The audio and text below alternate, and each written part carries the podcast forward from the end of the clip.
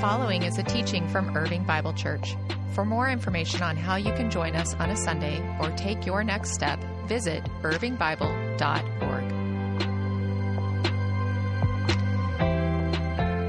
Great to see those of you who are here in the room with us. We know there's a bunch of you that are joining us online this morning, so we're glad that you're here with us as well. We're starting a new series called More of You, and we're going to be diving in in just a minute to a beloved passage in Romans chapter 12. So if you have a Bible, grab it and let's go to Romans chapter 12. But as we begin this morning, I want to ask you a question, a question that I've been thinking about, wrestling with this week.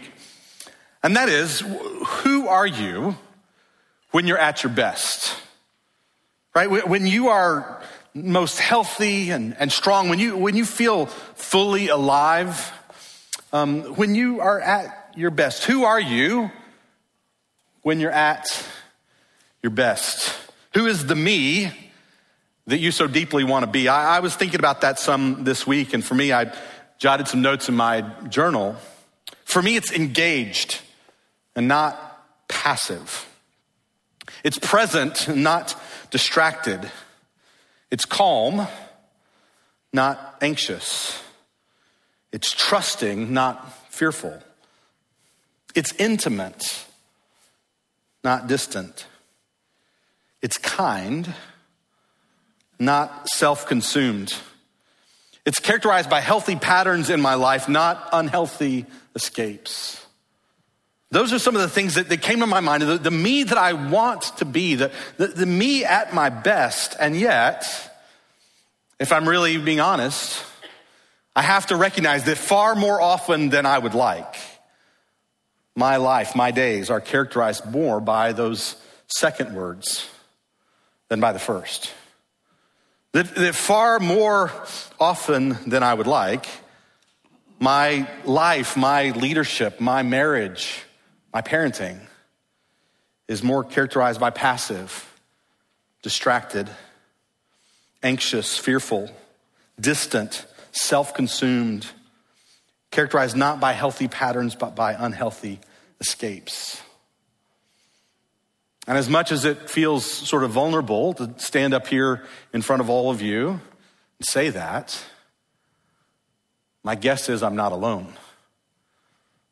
The sense that I have is that for many of us, for all of us, there is a gap that persists. A gap that persists between the way that I live my life and the way that I want to live my life. The, the, the me that I am and the me that I want to be. The, the, the way that I live each and every day. And that version of myself, that best version of myself that I so long to become. There's a gap between the me I am and the me that I want to be. That gap persists in my day in and day out. And of course, as Annie Dillard has said, the way we spend our days is the way we spend our lives. And so here's what I think we need to embrace. And it, and it sounds, frankly, it sounds sort of trite to say this in church, and yet it is profoundly true. And that is that the me that I want to be, the best version of me, is me when I'm more like Jesus. You see, Jesus uh, lived the kind of life, the, the fully human life, showing us what fully human life looks like. Jesus wasn't passive, wasn't distractive, wasn't anxious, wasn't fearful, wasn't distant, wasn't self consumed, wasn't prone to unhealthy escapes. Jesus was engaged, present, calm, trusting, intimate, kind, and characterized by healthy patterns in his own life. That Jesus was fully God and fully human. And we needed him to be fully God and fully human to, to have that divine and human mediator between us and God. And yet, not only our affirmation of Jesus being fully human is that we had a fully human mediator between us and God, but also one who shows us what a fully human life looks like. And as my life becomes more like his, I become more the me that I want to be. As I become more like Jesus, I become more my true self. And friends, this is God's desire for each and every one of us. The, the, the, God's desire for all of us, first of all, is for us to come into relationship with Him through faith in Jesus by trusting in what Christ has done on our behalf through his cross and resurrection, that we would come into relationship with God by trusting in what Christ has done. But once we have trusted in Christ for our salvation, God's agenda for each and every one of us is to make us more and more like the one who has saved us. This morning, we are launching this new series, More of You, and we're calling it that because there's kind of a double meaning to that little phrase, More of You. On the one hand, it points to the, the deep longing of our hearts that say, Jesus, I want more of you. I, I, want more of you in my life. I want more of your heart. I want more of your character. I, I want more of you in my life. But there's also a second sense of that. And the second sense of that phrase is just the recognition that he only, that we only get more of him as he gets more of you. You only get more of him as he gets more of you, as you yield your life to Him more fully. As you give to Him your hopes, your dreams, your ambitions, as you give to Him your, your wounds, your shame, your addictions, as you give to Him your, your time, your attention, your affections, your allegiance. That we want more of Him in our lives, but you only get more of Him as He gets more of you. And so, this is a series that's all about the idea of spiritual formation, this process of our becoming more and more like the one who has saved us. This morning, as we kick off this series, I want to give you a definition, a passage, and a model. And as the series continues to progress, we're going to talk about practices in our lives, practices that we engage as part of this process of spiritual formation. But we've got to begin from the first place of saying, well, what do we mean when we talk about spiritual formation? What is it that we are after in this process? So I want to give you a definition. I want to point you to a passage that, that really captures the heart of the New Testament teaching on spiritual formation and that I think reveals to us a kind of model for understanding of how this change really takes place in our lives. So, first of all, a definition. It's a definition that we're going to continue to come back to throughout the remainder of this series. There's a whole lot of different definitions out there. I used to have my students in class wrestle with about a dozen of them and compare and contrast different definitions of spiritual formation. This one isn't the be all end all, but it's a simple definition that we'll continue to come back to throughout this series. And that definition is this spiritual formation is a process of deep interchange whereby we become more like Jesus and therefore more like your true self. Right? Spiritual formation is a process of deep interchange whereby you become more like Jesus and therefore more like your true self. I, I want us to, to just re- rehearse that together, to repeat that together as a way of kind of reminding our hearts what we're after that we'll continue to come back to throughout this series. So, will you read that off the screen with me? Spiritual formation is a process of deep interchange whereby you become more like Jesus and therefore more like your true self. As we become more like Christ, we become more the person that God has made us to be, which is the person that we really long to become. The passage that we're going to look at that, gives us, I think, the heart of the New Testament teaching on spiritual formation is found in Romans chapter 12, verse 1 and 2. So if you have a Bible, let's look at that passage together. Paul's writing to the church in Rome, and, and he has uh, offered them this incredibly rich theology for the, through the first 11 chapters of the book. And now, here in chapter 12, there's a shift to the kind of practical application for everything that he said before. And he says this Therefore, right, in light of everything that I've said up to now, therefore, I urge you, brothers and sisters, in view of God's mercy, to offer your bodies as a living sacrifice, holy and pleasing to God. This is your true and proper worship. Do not conform to the patterns of this world, but be transformed by the renewing of your mind. Then you'll be able to test and approve what God's will is his good and pleasing and perfect will. I believe that in the space of just these two little verses, Paul gives us the heart of what spiritual formation is all about.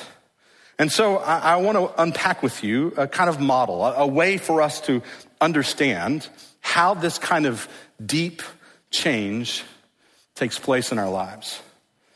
Because the Bible expects real, deep, and lasting change. And I think we long for real and deep and lasting change. But I think that if we're honest, we often don't experience that kind of real and deep and lasting change. So part of that is understanding how does this work? And, and I think that embedded in these two little verses, we find this model. The Spirit changes us as we embrace Jesus' vision of reality, engage in formative embodied practices in the context of authentic community. A simple little model for understanding how this transformation takes place. The Spirit changes us as we embrace Jesus' vision of reality, engage in formative embodied practices in the context of authentic community. And I, I want to just spend the rest of our time kind of unpacking each of those phrases in that little model. And it begins with the recognition the Spirit changes us. You say, well, where does it say that in the passage, Barry? Well, I think the, the, the center of this passage, the central sort of admonition here is found in these two little words be transformed. Be transformed. The word that's translated transform is the Greek word metamorphoo, from which we get our word metamorphosis. It is this idea of real and deep and lasting change. It's the process that a, a caterpillar goes through to become a butterfly, a real and deep and lasting change. And yet, it's important to note what Paul says.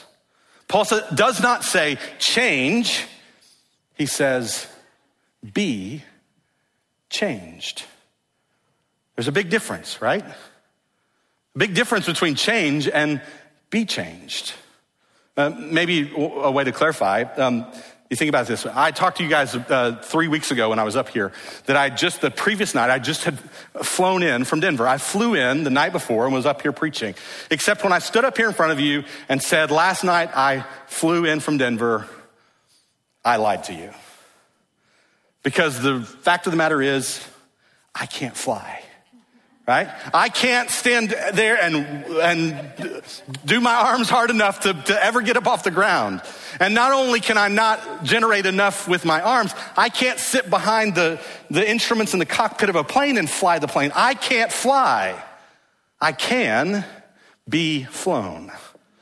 And so it would have been more truthful of me to stand up here and say, last night I was flown home from Denver, right? A big difference between fly and be flown. A big difference between change and be changed. I can't change myself. That at the heart of this understanding is I can't transform myself. No matter how much I want to make myself that best version of me, that, that version of me that I really want to be, I can't fix myself. I can't transform myself. And, and in part, this process actually begins with the reality of that recognition. Our friends in 12 step process, it begins with the recognition my life's become unmanageable. I can't fix it on my own. That we have to recognize I can't transform myself. I have to allow myself to be transformed. Now, Paul doesn't make explicit that the agent of that transformation is the Holy Spirit in this particular passage, but that's what we find in the rest of the New Testament. One place that you see it is Paul's teaching uh, in 2 Corinthians chapter 3. 2 Corinthians 3, verse 18, Paul's talking about when Moses came down off the mountain and Moses wore a veil over his face. And then Paul says, And we all, with unveiled faces, beholding as in a mirror the glory of the Lord, are being transformed, metamorphoo.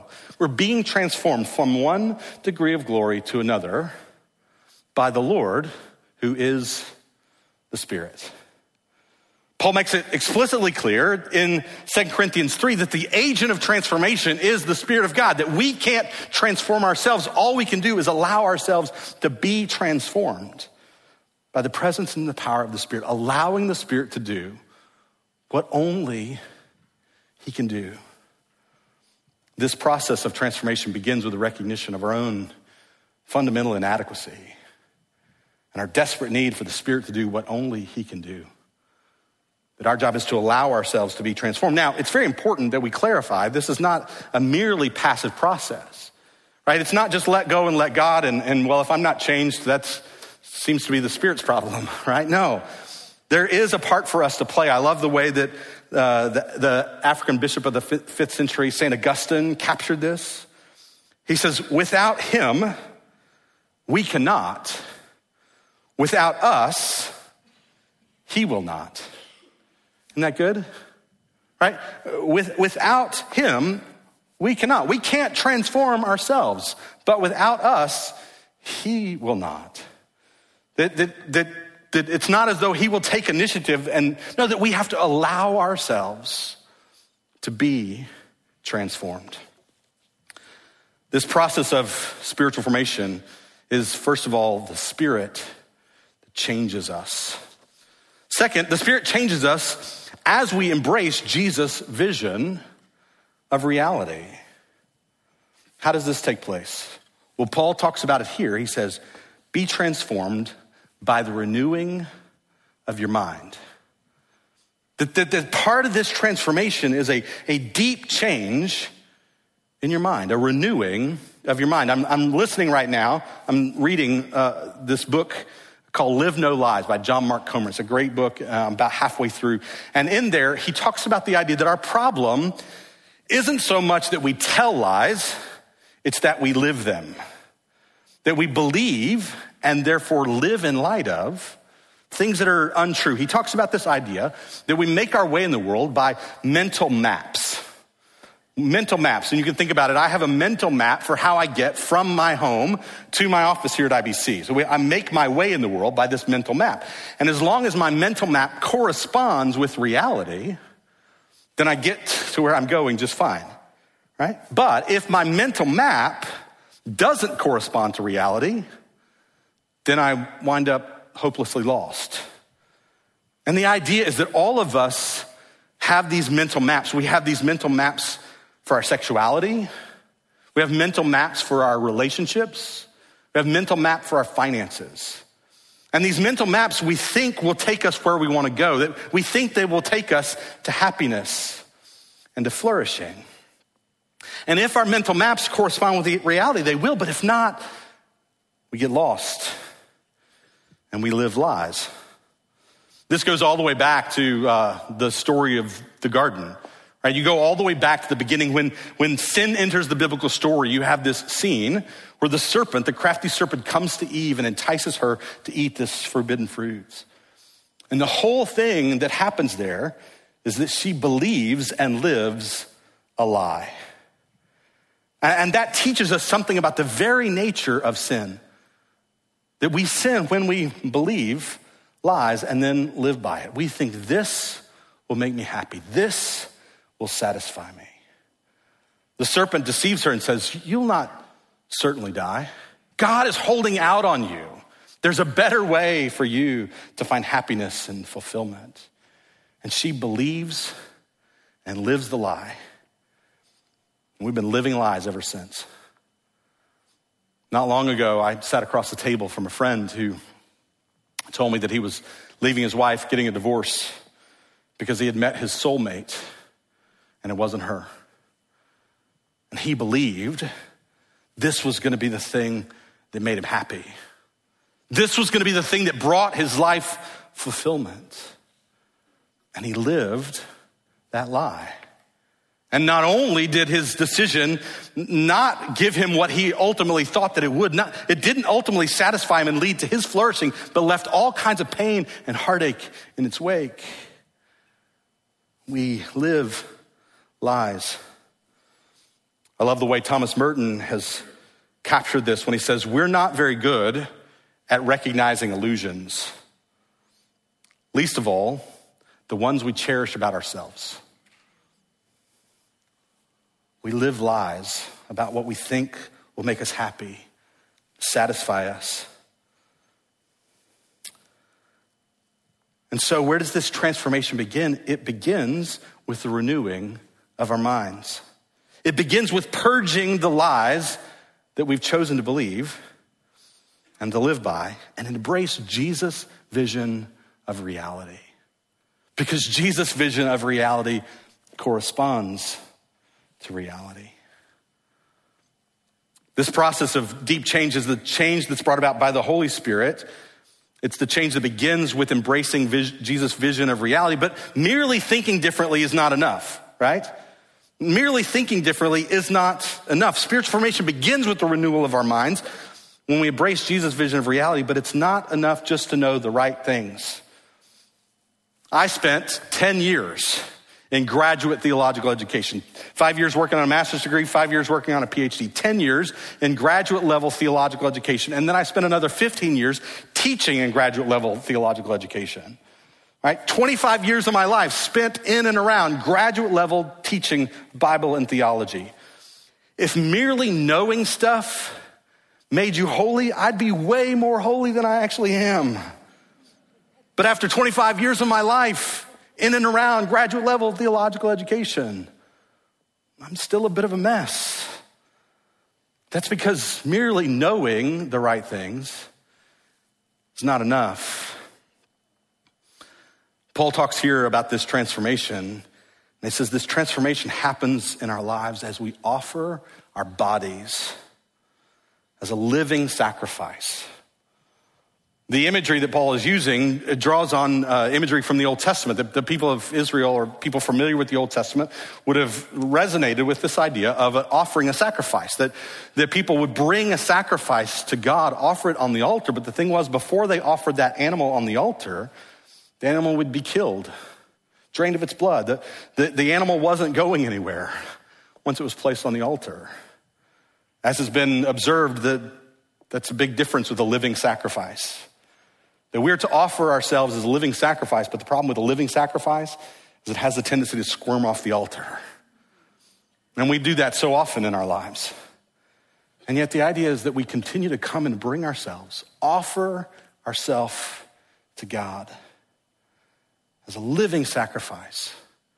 And Paul specifically says, offer our bodies. That's why I've said that this process takes place as we engage in embodied practices. And over the course of the next several weeks, we're going to talk about those practices, those practices that were characteristic of the life of Jesus that are part of the way in which the Spirit forms us. But it's through these habitual embodied practices that we experience this transformation. Maybe I can illustrate it this way. I am a coffee person. I love coffee. And I'm talking, I love coffee like strong and black, no cream, no sugar. Thank you very much. I'm a coffee person. Right? Anybody else in the room, coffee people? Yeah, okay, a few of you, coffee people. Um, and I'm not talking about coffee adjacent people, right? If you were excited about the return of the pumpkin spice latte, I'm sorry to break it to you, you are a coffee adjacent person right? The pumpkin spice latte is a uh, coffee adjacent liquid dessert, okay? I'm, I'm, I'm to get emails, I'm sure, this week, but I'm, I'm a pastor. I just, I love you enough not to tell you the truth, right? You're living a lie, right? I'm a coffee person. I like my coffee strong. I like my coffee black. No cream, no sugar. Thank you very much. Now, here's the thing I wasn't always a coffee person, right? No, nobody is born a coffee person, right? Coffee, as we say, an acquired taste. And so I started acquiring the taste for coffee when I was just a little boy. That when I was a little boy, I'd go visit my grandparents, and my grandmother would make me coffee milk. It was uh, hot milk with a little bit of coffee and a whole lot of sugar. In 1979, we didn't know to call that a latte, but I guess that's what it was. Right? And I loved it as a kid. And, and then when I got to college, I started drinking coffee. I'd, you know, have to stay up late to study. So I'm, um, I'm having coffee with a, lot of milk and, and quite a bit of sugar. And then over time, the, the sugar started to dial back and then the milk started to dial back. And now I don't want cream or sugar anywhere near my coffee. Thank you very much. I'm a coffee person, but coffee people, they acquire the taste over time by continuing to show up day after day, offering myself to my cup of coffee. And through that embodied habitual practice plus time, I am transformed. So I don't have to, to um, choose to be a coffee person. I don't even have to think about being a coffee person. I just am a coffee person, right? Embodied practice plus time equals transformation. And God does his transformation in our lives as we offer our bodies, engage in these bodily practices that transform us. Because you see, loving your enemy, it's an acquired taste. It's not something that comes naturally for any of us. Embracing and living Jesus' vision of reality for our sexuality, for our relationships, for our finances, they're all an acquired taste. None of them come to us naturally but they are formed and shaped in us over time. So we continue to show up and offer our bodies as living sacrifice, offer ourselves to God, saying, God, I'm here. Have your way in this area of my life. But here's the question that I think that we all have to wrestle with. And that is who or what are we offering ourselves to? Paul captures this same idea of offering ourselves in Romans chapter 6 verse 13. And in Romans 6 13, he says, do not offer any part of yourself to sin as an instrument of wickedness, but rather offer yourselves to God as those who have been brought from death to life and offer every part of yourself to him as an instrument of righteousness. That the kind of formation that we're experiencing is all about who or what we're offering ourselves to. Because Paul says here that you are experiencing formation. One way or the other, he says, don't be conformed to the patterns of this world, but be transformed by the renewing of your mind. Paul says, you're either being conformed or you're being transformed. And it's all about who or what are you offering yourself to? Who or what are you giving your time, your attention, your affection, your devotion? We often show up and give our time, attention, affection, devotion to various uh, expressions of media, news, television, films. Those are all seeking to shape us. Our political allegiances oftentimes get our attention, our devotion, our affection. On and on the list could go of things that we present ourselves to. More so than bringing ourselves to God, we, we offer ourselves to the things of this world and we are conformed, Paul says, to the patterns of this world. But he says, no, be transformed by the renewing of your mind, by embracing Jesus' vision of reality. Who or what are you offering yourself to? And then finally, this process is the Spirit changing us as we embrace Jesus' vision of reality, engage in formative embodied practice in the context of authentic community. And you go, Barry, where do you see that in the passage? Well, did you catch right at the very beginning? Where Paul says, Therefore, I urge you, brothers and sisters. And, and, it shows up so frequently in the New Testament that we easily just read past this little phrase, brothers and sisters. And yet, for Paul, this was a really big deal. That for Paul, he wanted these followers of Jesus to embrace this vision of reality that says Jesus is forming a new family. A new family that's not based on, on blood ties or ethnicity, but a new multi ethnic family of brothers and sisters who live together in authentic community. And in fact, the remainder of the chapter in chapter 12 is all about how to live together in community. Because this transformation that God wants to do in our lives happens in the context of authentic community with brothers and sisters in Christ. You know, one of my favorite ministries here at Irving Bible Church is not one of our flashiest ministries. It's not one of our most well attended ministries, but it's a ministry where God is doing some deep work in people's lives. That's Thursday night in our recovery ministry. Recovery is made up of people who are strugglers just like you and me. Their struggles aren't different than our struggles. They're just people who've had the courage to say, I'm struggling. And to show up with one another for a community of fellow strugglers. And I wonder for you, what is that area of your life, that area of your character that you would most deeply desire to see change? That area of your life that you most consistently struggle with. Can I just suggest to you that I don't really believe that you're going to experience change in that struggle until you find yourself in the midst of a community of fellow strugglers. People that you can just be honest and vulnerable with about where you're struggling but it's in that kind of authentic community that the Spirit of God does His work, transforming our lives. Friends, who are you when you're at your best? When you're at your best, it's when you're more like Jesus. When you're more like Jesus, you become more fully who God's made you to be. You become more your true self. And this is the longing that I believe each of us have to close that gap between the me I am and the me that I want to be That process happens by the Spirit of God working in our lives, us saying, I can't do it myself. I need you. Allowing the Spirit to do what only He can do. Experiencing the, the renewal of our minds, embracing Jesus' vision of reality, and seeking to live in accord with that.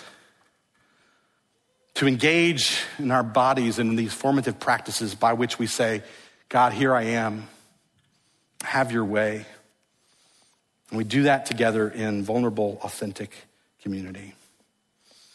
As a way of applying this message this week, can I just suggest to you that that little prayer become a prayer that you pray throughout your week? That little prayer that simply says, God, here I am, have your way. That as you begin your day this week, that you would just say, God, here I am. I'm offering myself to you again as a living sacrifice. God, here I am, have your way.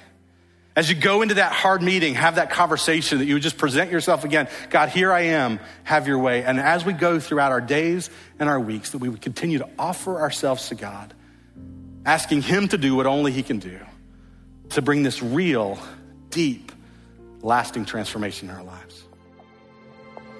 Thank you for listening to this teaching from Irving Bible Church. For more information on how to join us on a Sunday or take your next step, visit irvingbible.org.